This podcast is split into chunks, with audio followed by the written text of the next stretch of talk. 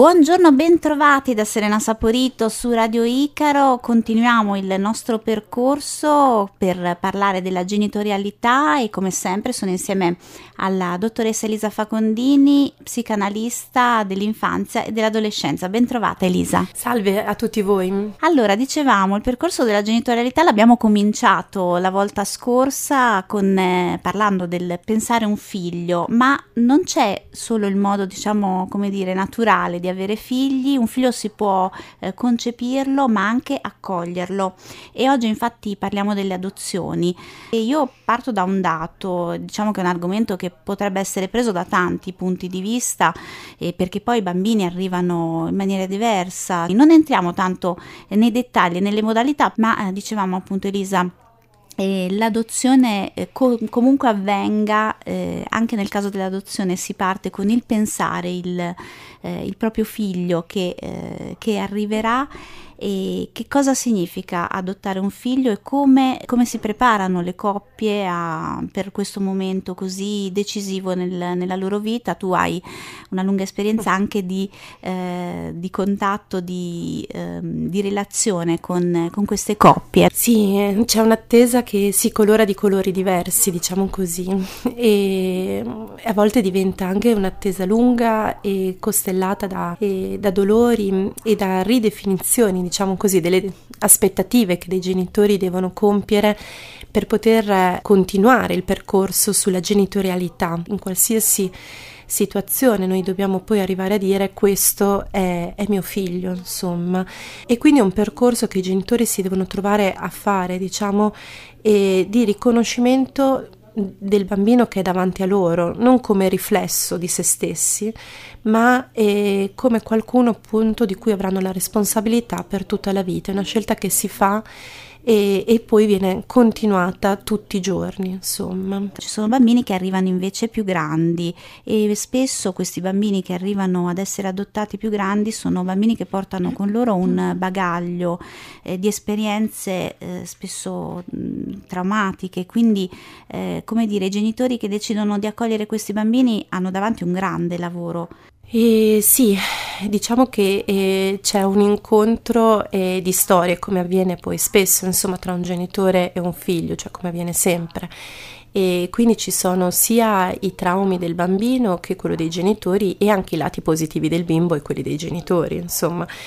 E quindi riconoscere la vita dei figli, garantendo loro di essere ascoltati, è uno dei compiti fondamentali di una buona eh, genitorialità, sufficientemente buona, diciamo ascoltare quella, quel grido, diciamo, che accompagna il neonato, come dici tu, e, ma, anche, e, ma, anche, il bimbo magari di età più, più, grande, aiutandolo anche a sperimentare appunto il limite attraverso e, le regole e, attraverso appunto il contenimento. In realtà sentendoti parlare io mh, mi ritrovo anche nella mia esperienza di uh-huh. genitore che non ha adottato un, un bambino, c'è una frase, leggevo un, il racconto di una eh, di una mamma che ha adottato un, um, un bimbo, ha adottato dei bimbi insomma un po' grandi e dice quello che chiedono è di essere amati e lo chiedono, te lo urlano in faccia a volte, ti urlano la loro rabbia in faccia, ma in realtà eh, questo avviene in tutte le famiglie, con tutti gli adolescenti. Proprio così,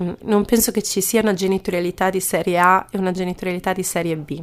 Penso che ci siano tante strade, tanti modi in cui i genitori i propri bimbi si legano gli uni agli altri e, e, penso, come dici tu, che qualsiasi strada poi porta a poter eh, avere accanto a noi, insomma, la possibilità eh, di, di, partecipare alla crescita eh, di un bimbo, il bimbo della nostra, insomma, ci, ci pone, ecco, davanti a, alla fiducia che noi dobbiamo coltivare verso i nostri figli, i sogni che dobbiamo aiutarli a a, ad alimentare, la possibilità di renderli autonomi, insomma, e sì, la sperimentazione, insomma, concreta che poi piano piano dovranno fare della vita.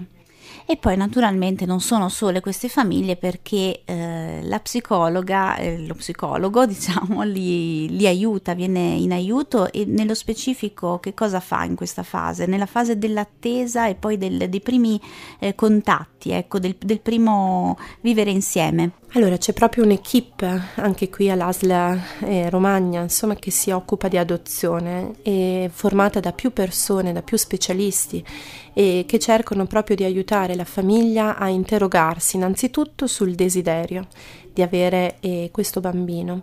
In modo che non sia appunto un, um, eh, una scelta eh, dettata um, da esigenze diciamo di ripiego o, o secondaria o dove si sente di non avere altre possibilità, ma proprio una scelta invece eh, consapevole, insomma, in equip si terrà questo percorso, insomma, fatto di più incontri di preparazione dove verranno spiegate eh, diverse cose eh, sull'adozione, ma verranno anche ascoltati appunto i genitori singolarmente in coppia proprio per capire, ecco, quelle che possono essere sia eh, le loro possibilità, i loro desideri, i loro bisogni e magari quelle aree invece da poter pensare insieme proprio per prepararli all'accoglienza. Le famiglie non sono sole in questa fase, ma non sono sole neanche dopo, dopo l'incontro. E adesso chiameremo in causa allora un'altra psicologa che vive, diciamo, questa fase successiva. Si tratta di Alice Bernardi, referente del percorso adozione del Centro per le Famiglie di Rimini. E allora buongiorno Alice, buongiorno, ben trovata qui su Radio Icaro. Buongiorno a voi e ben trovate. Dicevamo, le famiglie non sono sole neanche dopo,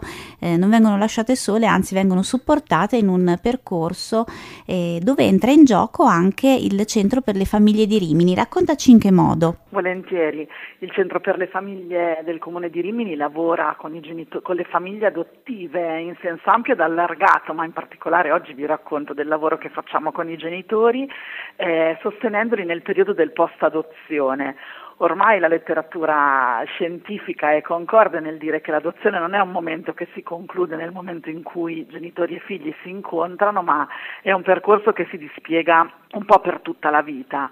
Il lavoro che facciamo al Centro per le Famiglie nella modalità del gruppo di lavoro è quello di sostenere eh, i genitori nel eh, individuare gli strumenti e nello stare accanto appunto alla costruzione della relazione con i loro figli e eh, eh, nello stare a fianco ai genitori in quei momenti in cui eh, ci sono eh, diciamo delle, dei momenti di fatica. No? Dobbiamo dirci appunto che l'adozione è la storia di una discontinuità, chi ti ha generato, chi ti ha tenuto in grembo ti ha poi lasciato e quindi eh, l'abbandono anche quando avviene proprio nella primissima infanzia per il bambino è un, è un evento doloroso e traumatico.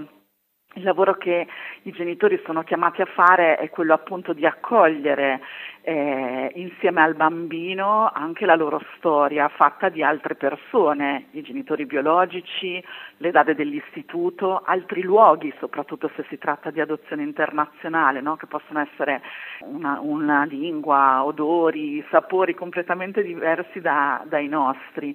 No? E in questo c'è un continuo lavoro di narrazione no? della propria storia. Il lavoro eh, più grande che i bambini e bambine, poi ragazzi e adulti fanno come adottati è quello di tenere insieme un po' eh, la storia del loro passato, come dicevamo a volte dolorosa e traumatica, e eh, le emozioni, le sensazioni le esperienze vissute nel presente e questo non è facile tessere un continuum, quindi i genitori adottivi sono chiamati a, a sostenere i bambini nel creare no?